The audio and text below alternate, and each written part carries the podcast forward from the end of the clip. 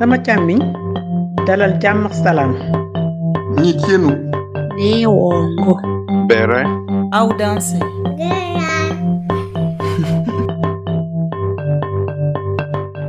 Vous écoutez Kisigi, le podcast de l'Afrique par les Africains. Je suis Elisabeth. Aujourd'hui, c'est Kabou, psychothérapeute, qui nous parle de son retour après 20 ans passés hors de son pays. Elle nous explique comment malgré toute la préparation, le courage est plus que nécessaire face à certaines situations qu'on ne pourrait anticiper. Le hasard fait bien les choses car il y a une semaine, le 10 octobre, c'était la journée mondiale de la santé mentale. Cette journée a pour but de rappeler à chacun combien il est important de prendre soin de sa santé mentale et aujourd'hui plus qu'hier, nous avons des professionnels ressources qui existent. Cabo exerce en santé mentale depuis 2009. Elle a été d'abord conseillère en santé mentale, puis psychothérapeute certifiée. Elle a exercé aux États-Unis jusqu'en 2019 avant de rentrer au pays pour contribuer à faire changer le regard que nous posons sur la santé mentale. Consciente que la santé mentale est un domaine qui nécessite d'être à la pointe, en plus de ses deux masters obtenus aux États-Unis, Kabou continue de se former. Elle reviendra d'ailleurs dans un épisode bonus pour nous parler de la dépression et particulièrement de la dépression chez les étudiants. Vous pouvez découvrir ces articles très riches sur le compte Facebook de sa clinique, Centre d'accompagnement psychologique et mental, dont le lien est en descriptif de l'épisode. Donc, j'ai pratiqué pendant 10 ans en santé mentale et 6 ans, dans les 10 ans, 6 ans à un niveau professionnel assez élevé. Sinon, j'ai fait au total 15 ans aux États-Unis. Mais pourquoi les États-Unis? Pourquoi les États-Unis ben, Je pense que c'est ma famille. Croyez-moi, j'étais au Zimbabwe avec ma sœur aînée. Mhm. J'ai fait trois ans et demi, presque quatre ans. Elle travaillait aux Nations Unies là-bas. Elle est dans un autre pays maintenant. Et moi, je n'ai jamais voulu aller aux États-Unis. Moi, j'ai voulu aller en Australie. Wow. Et elle, elle me disait que c'était trop loin. Du Zimbabwe, c'était pas loin Mhm. comme du Burkina, parce que le Zimbabwe, l'Afrique du Sud, c'était pas aussi loin. Elle disait que non, c'était trop loin si elle quitte le Zimbabwe. J'allais être trop loin de tout le monde, quoi. Sinon, c'est les universités en Australie, parce que la plupart des Zimbabwéens Mhm. euh, s'inscrivaient là-bas en Australie pour aller étudier. Donc, c'est elle qui m'a fait inscrire aux États-Unis. Et aujourd'hui, vous êtes en Australie grâce à Internet. Je suis en Australie, voilà, Ok. grâce à la technologie. Donc après 15 ans aux États-Unis, qu'est-ce qui vous décide à rentrer? Qu'est-ce qui vous donne envie de revenir? Ah, vous savez, on n'est jamais mieux que chez soi. Et je viens d'un pays nettement moins développé que les États-Unis. En fait, euh, j'ai- j'étais res- fatiguée de rester loin de la famille. Je suis la dernière de ma famille et j'étais celle qui était le plus loin possible. Donc, j'avais la pression de ma famille, particulièrement de ma mère et de ma sœur aînée qui me répétaient chaque année de rentrer. Donc, j'avais cette pression-là. Mais aussi le fait que je venais de temps en temps en vacances et je voyais que la santé mentale ici n'était pas du tout développée. Donc, euh, j'avais en tête de venir essayer de sensibiliser les gens sur la santé mentale, travailler dans ce domaine et aider les gens à mieux comprendre ce que c'est. Donc, c'est pour des raisons de famille et raisons professionnelles. Et quand vous rentrez les premiers fois au pays, comment ça se passe? C'est, c'était pas facile, c'est un grand changement. Côté climat, c'est totalement différent. A plein de choses. Donc, c'était un peu compliqué de s'adapter au début. Et puis, bon, il faut remettre en pratique certaines habitudes, rendre visite aux gens, recevoir les gens. Ce qu'on faisait pas beaucoup aux États-Unis. Donc, il y avait ce côté culturel-là qu'il fallait vite, vite remettre en place. C'était pas facile. Il fallait être beaucoup investi dans le social, euh, participer aux cérémonies. Donc, c'était pas vraiment facile au début. Et il y avait la langue aussi. maintenant, je me débrouille pas mal en français, mais c'était pas facile de, je, ne parlais pas beaucoup aux gens parce que j'étais consciente que j'allais faire des fautes. Mm-hmm. Donc, j'évitais de beaucoup parler pour ne pas, si c'est la famille, bon, ça va, mais si c'est des gens de dehors, j'étais consciente que j'avais des lacunes en français. Le, le, problème du français est souvent, euh, comment dire ça, c'est assez drôle parce qu'en français, on a du on a peur de faire des fautes. Pendant qu'en anglais, même quand on fait des fautes, on a l'impression que c'est pas grave. Je sais pas si c'est parce que c'est pas notre première langue apprise à l'école, mais je sais pas pourquoi on se juge aussi difficile, durement sur une langue qu'on a apprise finalement à l'école. Non, mais c'est à cause de la culture anglophone. Par exemple, aux États-Unis, si vous faites des fautes en anglais, personne ne, met l'accent sur ça. Les gens ne, ils ne font même pas attention à ça. On se moque pas de vous parce que vous parlez pas bien. Ça ne se remarque pas, quoi. On sent qu'ils sont vraiment indulgents quand vous faites des erreurs. Mais le système français, ils sont beaucoup plus rigides dans la langue française. Quand vous faites des fautes, tout de suite, ça se remarque. Mm. Est-ce que on, on, fait aussi un, un parallèle entre le niveau d'éducation et la maîtrise du français? Au Burkina ici, quand vous parlez pas français, c'est tout de suite euh, la conclusion que vous n'êtes pas éduqué. Euh, parlant de la scolarité, vous n'êtes pas allé loin à l'école. Et côté professionnel, quand vous revenez, est-ce que vous vous insérez directement professionnellement?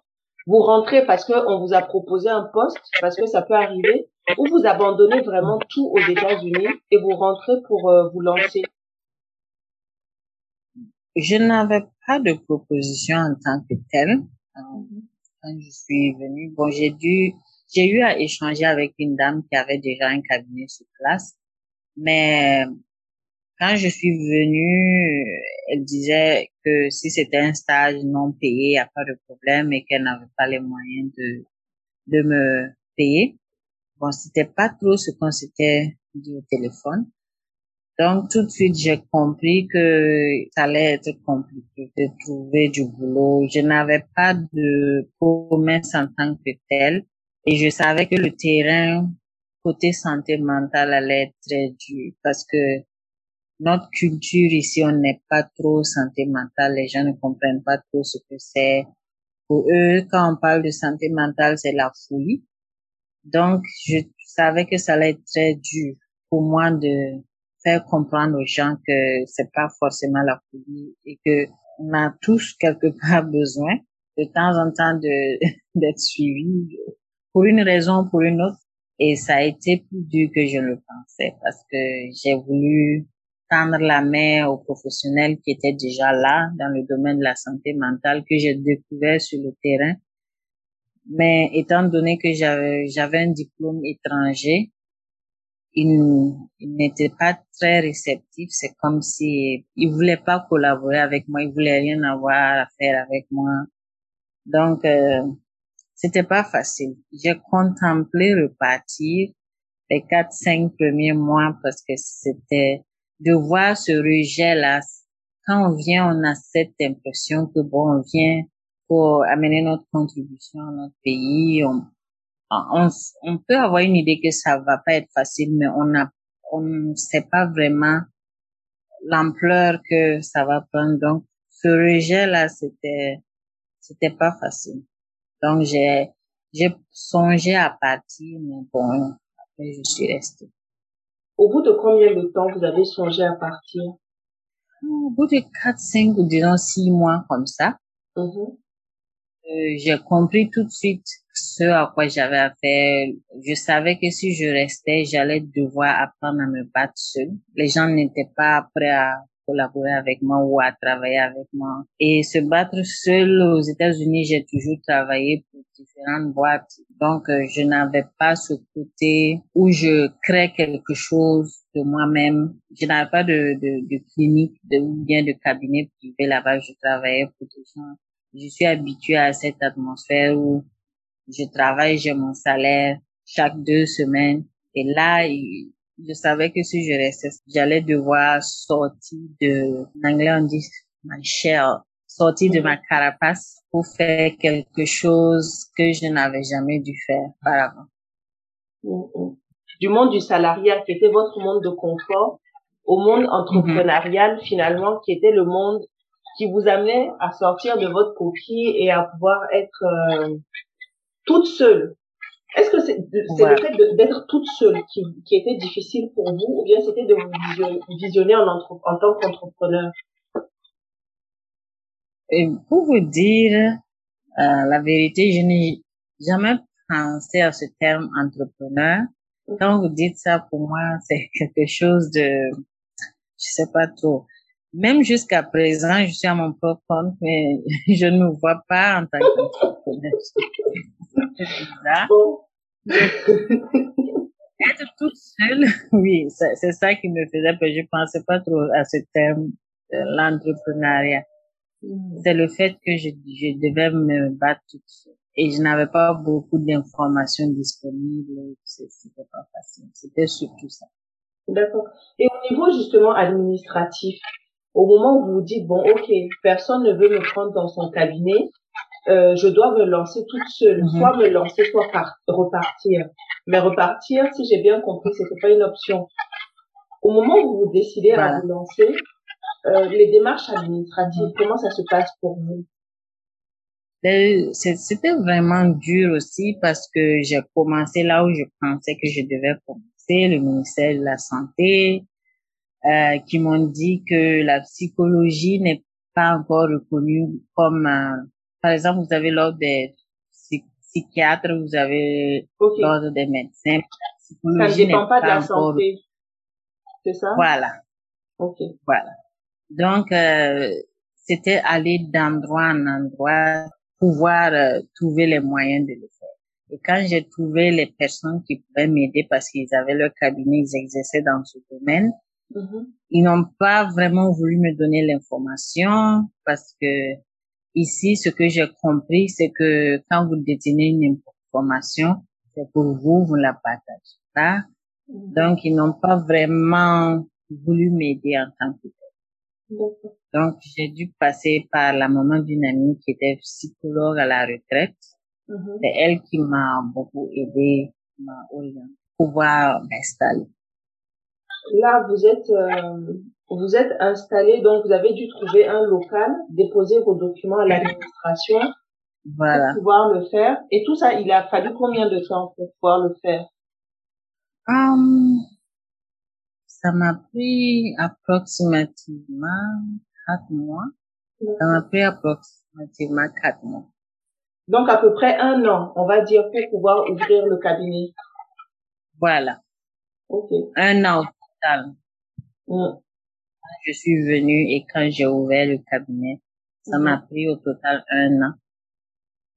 Quand vous, vous ouvrez votre cabinet, vous aviez déjà des clients que vous avez vus avant d'ouvrir le cabinet ou bien combien de temps vous mettez pour avoir votre premier client? Je n'avais pas de clients, mm-hmm. mais j'avais créé une page Facebook avec déjà le nom du cabinet où j'avais déjà commencé à sensibiliser les gens sur la santé mentale, à décrire euh, certains diagnostics et les symptômes qui mhm. correspondaient à ça. Et je me rappelle, euh, des gens m'avaient contacté à travers ça et je n'avais pas encore le cabinet. Donc au début, j'ai eu à me déplacer à domicile mhm. euh, chez les gens pour faire les séances de thérapie mhm. grâce à cette page-là. Et quand j'ai ouvert le cabinet, c'est à travers cette page que la majorité de mes clients passent me contacter pour prendre des rendez-vous. Euh, on a parlé des difficultés, mais dans quoi vous vous êtes senti tout de suite à l'aise? Donc, qu'est-ce qui vous a permis de pouvoir tenir pendant ces un an-là C'est surtout la famille, mm-hmm. parce que j'ai J'étais habituée à être seule aux États-Unis. J'avais perdu beaucoup de repères sociaux et tout ça. Euh, bien dit sociaux, excusez-moi pour mon français. Mais non, on comprend, c'est l'essentiel. La communication, c'est pour se comprendre. Et quand le message passe, c'est vraiment l'essentiel pour moi. Donc, c'est surtout la famille, être avec ma famille, les anciens amis que j'avais perdu de vue, c'est ça vraiment qui m'a permis de tenir, savoir que bon, je suis pas seule. Et, toute ma famille m'encourageait beaucoup parce qu'ils ne veulent pas que je retourne aux États-Unis. donc, ils, me poussaient, poussaient à pouvoir euh, faire ça pour ne pas repartir. Parce que pour eux, repartir ne, c'était pas une option pour moi. Aujourd'hui, qu'est-ce qui vous manque des États-Unis? Le climat, sans hésiter. Vous étiez où aux États-Unis déjà? Je, je, ne vous avais pas demandé. J'ai vécu cinq ans en Pennsylvanie. Mm-hmm. Euh, là-bas, il faisait extrêmement froid. Il y avait des tempêtes de neige à ne pas finir, des températures de souvent moins 25, moins 30 degrés. Donc, euh, dès que j'ai eu mon premier diplôme, j'ai quitté la Pennsylvanie et je ne suis plus retournée. Je suis allée au Maryland, mhm. au bord de, j'étais à 30 minutes de l'océan Atlantique. Là-bas, il faisait froid aussi. Il neigeait aussi, mais c'était pas aussi grave qu'en Pennsylvanie. Donc, j'ai vécu sur la côte Est. Parce que le, la Pennsylvanie et le Maryland, c'est la côte Est. J'étais pas loin de Washington et quand j'ai soutenu, j'ai déménagé dans une ville à 30 minutes de Washington où je travaillais. C'était là-bas mon dernier poste avant de. Je je sais pas la, la prochaine question comment je peux la je peux la la, la formuler mais mm-hmm. l'idée en gros c'est tout à l'heure vous avez parlé du partage d'informations avec les pairs. Vous avez mm-hmm. l'impression que parfois il y a une rétention d'informations on ne sait pas pourquoi. Si c'est pour ne pas faciliter, si c'est par peur euh, de donner la mauvaise information, on va pas interpréter derrière, on ne sait pas pourquoi. Mais mhm. à votre avis, comment on peut faire différemment quand il y a quelqu'un qui vient d'ailleurs? Comment justement cette personne pourrait être aidée différemment à être euh, plus facilement insérée? Euh, vu ce que moi j'ai vécu et j'ai longuement pensé, j'ai des amis qui sont rentrés des États-Unis avant moi et ils ont eu les mêmes expériences que j'ai eues. Donc, j'y pensais à mettre quelque chose en place, peut-être pas maintenant parce que je suis occupée, parce que j'avais vu quelque chose de similaire au Ghana, un site qu'ils créent pour les, les Ghanéens qui sont à l'étranger, qui étudient où vous pouvez, euh, on peut même vous employer sur ce site pour travailler au Ghana avant même que vous rentrez. Même si c'est pas le cas, vous pouvez avoir des informations, c'est-à-dire quelqu'un sur place ici va chercher les informations possibles pour euh, mettre à la disposition des autres sur ce site pour euh, leur faciliter la vie. C'est une très très bonne idée. Et peut-être un, peu plus pousser un système peut-être de tutorat qui fait que quand on dit on n'est pas, on a un référent, quelqu'un vers qui on peut se retourner pour comprendre ne serait-ce que les codes sociaux. Parce que souvent, il y a ça aussi, on est en décalage par rapport à tout ce qui est code. Voilà, on est totalement en décalage. Mm. Donc, c'est créer ça, euh, faire des séances de thérapie en groupe mm-hmm avec les gens qui ont les mêmes expériences, qui viennent pas seulement des États-Unis, de la France, des autres pays, pour avoir ce soutien mutuel des uns des autres. Parce que euh, c'est vrai qu'on a des histoires différentes, mais euh, ça se ressemble en même temps parce que on était des exilés et puis on est revenus. Donc, euh, avoir ce soutien-là, parce que beaucoup de gens traversent la dépression quand ils arrivent, parce que ils n'arrivent pas à se retrouver, en fait. Le pays qu'ils ont laissé il y a 10 ans, il y a 15 ans, il y a 20 ans, ce n'est plus le même pays. Ce n'est plus les mêmes repères. Donc, euh, du coup, on ne sait plus euh, vers qui se tourner parce que on, quand on est à l'extérieur, quand on n'a pas euh, l'occasion de venir en vacances de temps en temps, on oublie ce que le on, on, on a seulement l'image du pays qu'on avait quand on quittait. On a nos expériences qu'on a vécues. Et quand on revient pas en vacances et qu'un jour on décide de rentrer, on rentre avec ces, ces images dans notre tête croyant que ça va être la même chose et très souvent on est déçu de voir que beaucoup de choses ont changé, que souvent on a du mal à se refaire une place. On a du mal à se réadapter, à, à s'engager dans le social et tout. Moi, avant de venir en Australie, ici, j'avoue, je suis dans le Queensland et euh, c'est un site similaire que j'ai Mhm. que j'ai scruté. Euh, dessus, il y a par exemple euh, les médecins qui peuvent consulter en français, ce qui peut être très aidant avec les enfants. Parce que quand on Mhm. arrive et que les enfants sont malades et qu'ils ne parlent pas la langue, par exemple les enfants anglophones quand ils arrivent au Burkina qui parlent pas la langue, c'est intéressant Voilà. de savoir vers qui on peut se tourner. Voilà, c'est ça.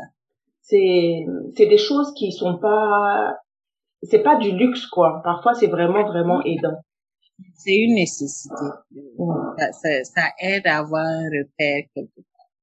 et à comprendre comment les choses se fonctionnent, même pour ouvrir un compte bancaire. Quand on a quelqu'un Voilà. qui nous explique comment ça fonctionne, parce qu'on vient dans des de systèmes pas différents. Et Oui, euh. C'est pas par manque d'intelligence intellectuelle, c'est juste que pour s'extraire d'un système et comprendre un autre système, le système scolaire et toutes ces choses-là, c'est c'est vraiment important. C'est vraiment important. Oui.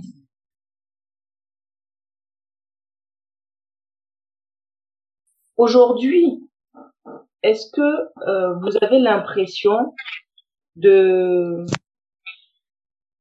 on va dire, d'œuvrer dans ce que vous vouliez faire, c'est-à-dire faire avancer un peu les mentalités sur euh, la santé mentale Est-ce que vous avez l'impression que les gens que vous touchez euh, comprennent mieux la santé mentale? Et simplement, la question, toute la question peut être posée plus simplement. Est-ce que vous avez l'impression d'être aidant?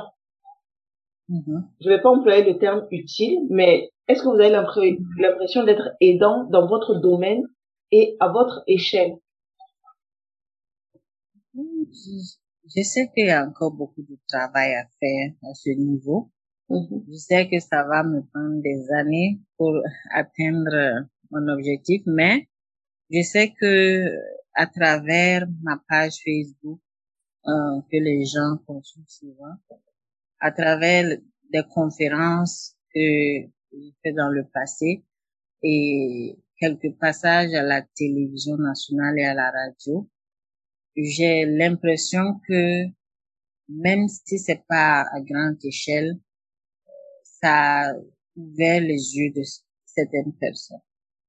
Parce que la plupart de ceux qui viennent au cabinet disent, mais non, on pensait pas ça de la santé mentale, pour nous c'était tout de fou.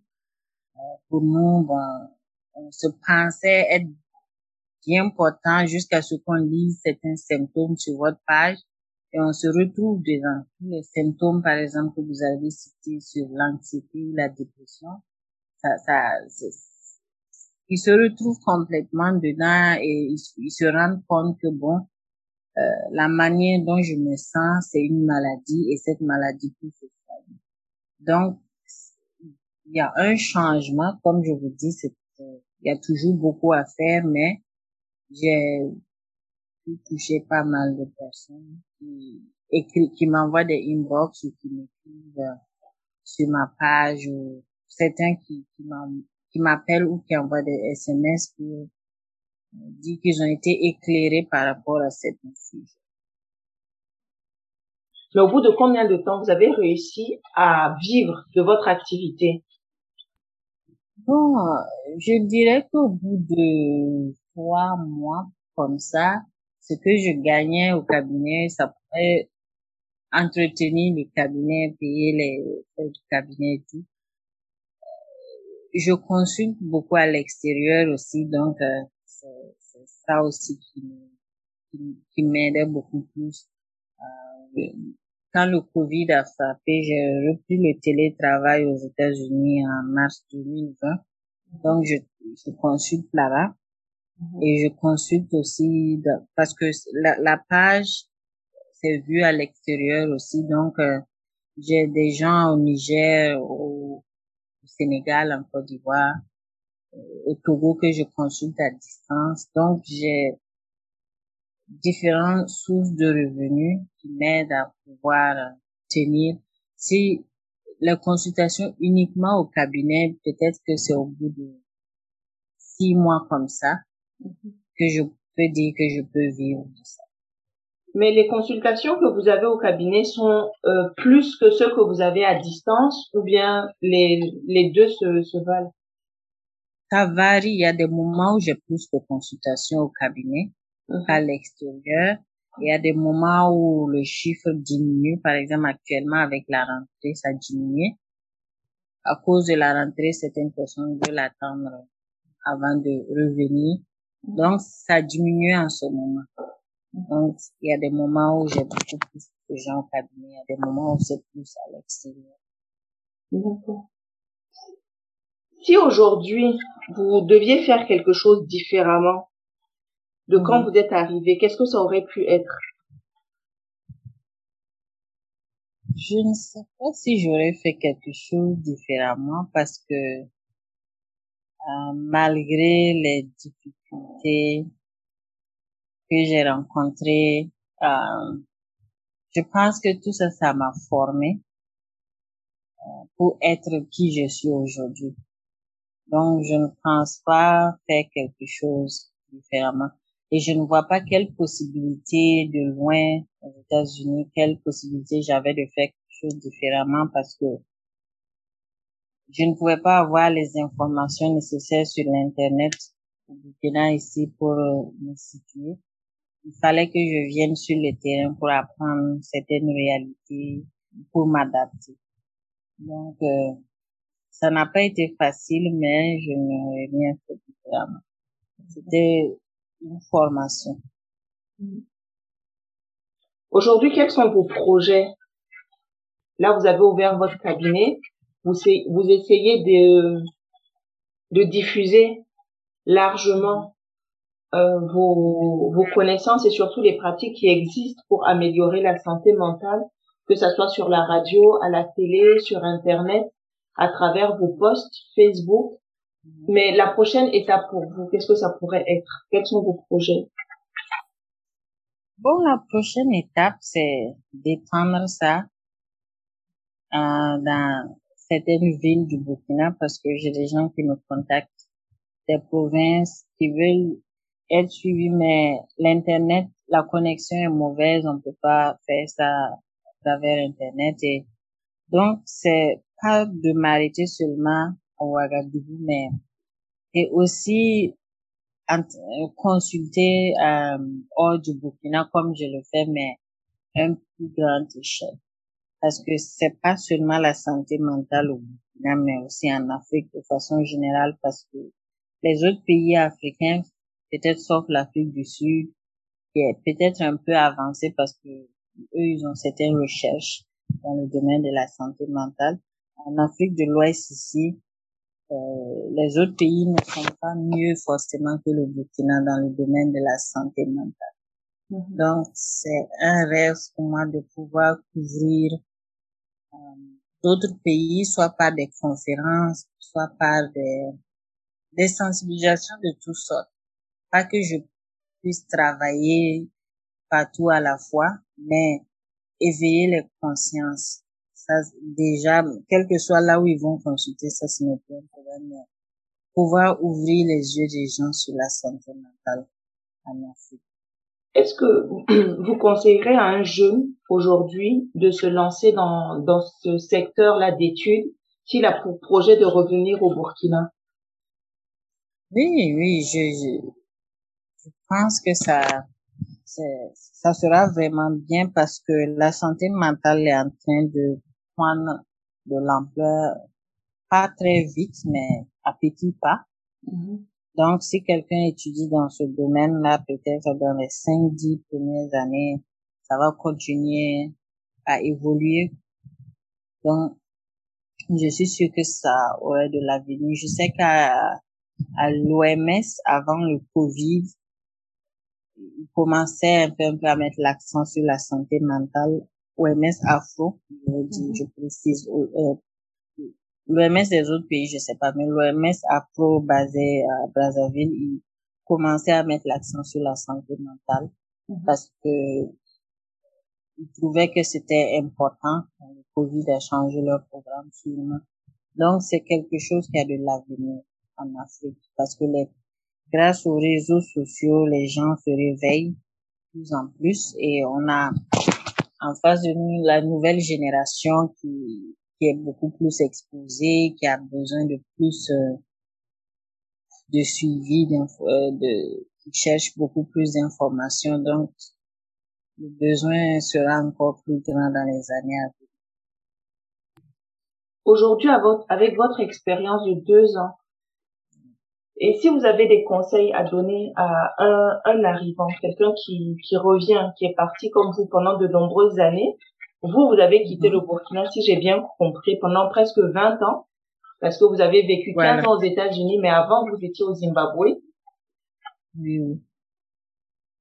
Le conseil que je vais lui donner, c'est d'avoir un moral d'acier. ne pas tenir compte de certaines choses parce que c'est sûr que quand on revient à des choses, que ce soit en famille, que ce soit dans la société, a des choses qui peuvent nous énerver ou qui peuvent... Euh,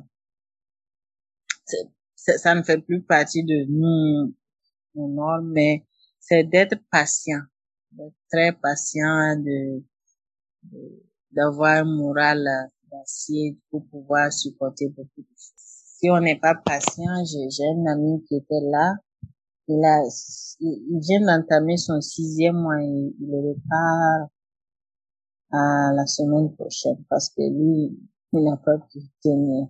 Wow. Donc, c'est, c'est parce que lui, au bout de six mois, il se dit qu'il devait avoir trouvé un bon boulot, il devait avoir ceci, cela. Donc, si on n'est pas patient, euh, c'est difficile de tenir. Comment euh, comment on peut faire pour vous contacter si jamais on a besoin de d'avoir quelqu'un euh, avec qui discuter finalement des on va dire des mots Mhm. que nous pouvons avoir côté euh, côté mental, que ce soit au niveau de la dépression, de la charge mentale, euh, de l'anxiété ou des, des troubles un peu plus graves que tout cela. Mm je peux être contactée au travers de ma page Facebook. La page, c'est le Centre d'accompagnement psychologique et mental. Mm-hmm. Sur Facebook, euh, beaucoup de gens m'envoient des inbox à travers ça. Mm-hmm. Euh, aussi à travers mon WhatsApp, 226 07 19 76 76. C'est surtout les deux moyens que les gens utilisent pour me contacter. Super. Est-ce que vous avez un mot de la fin? Est-ce qu'il y a quelque chose que vous souhaitiez ajouter, quelque chose auquel moi j'ai pas pensé um, euh, C'est surtout de d'encourager les gens qui sont à l'extérieur, qui veulent rentrer et qui ont peur de ne pas avoir peur. C'est vrai que les difficultés, ça ne va pas manquer. Mais à la longue, à la longue, euh, c'est euh, rewarding, il y a du bénéfice dedans quoi. Mm. Parce que on n'est jamais mieux que chez soi. Je sais ce que c'est que d'être à l'étranger et quel que soit le luxe dans lequel on est, n'est pas chez soi, ça fait du bien d'être chez soi, de, se sentir chez soi. Donc, faut pas avoir peur de faire le premier pas.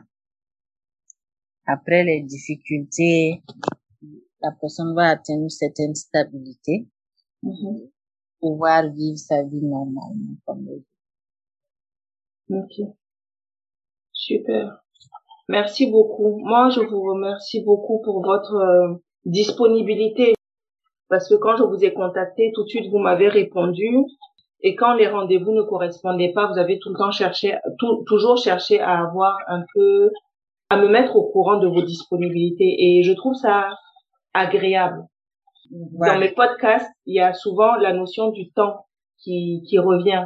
Où les gens, quand ils rentrent, ils comprennent pas que euh, les rendez-vous, les gens ne, les, ne, ne, ne respectent pas les rendez-vous, les gens ne tiennent pas au courant. Les gens te, te disent, oui, je vais vous tenir au courant, mais on reste dans une sorte de flou. Et euh, j'avoue qu'avec vous, c'était très fluide et euh, c'était vraiment très, très appréciable.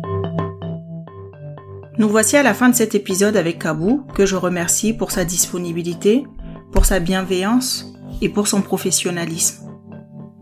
Beaucoup de personnes évoquent, sans le nommer, le sentiment de rejet des siens qu'ils éprouvent au moment du retour. Ce sentiment est souvent évoqué dans le domaine professionnel et rien ni personne ne peut être préparé à cela car souvent c'est en toute bonne foi que beaucoup essayent de participer. Je n'ai pas de solution à cela, mais je pense qu'il est important que nous nommons les choses pour pouvoir en parler et trouver ensemble des solutions. Vous pouvez contacter Kabou sur sa page Facebook Centre d'accompagnement psychologique et mental ou par WhatsApp. Je mets les liens en descriptif de l'épisode.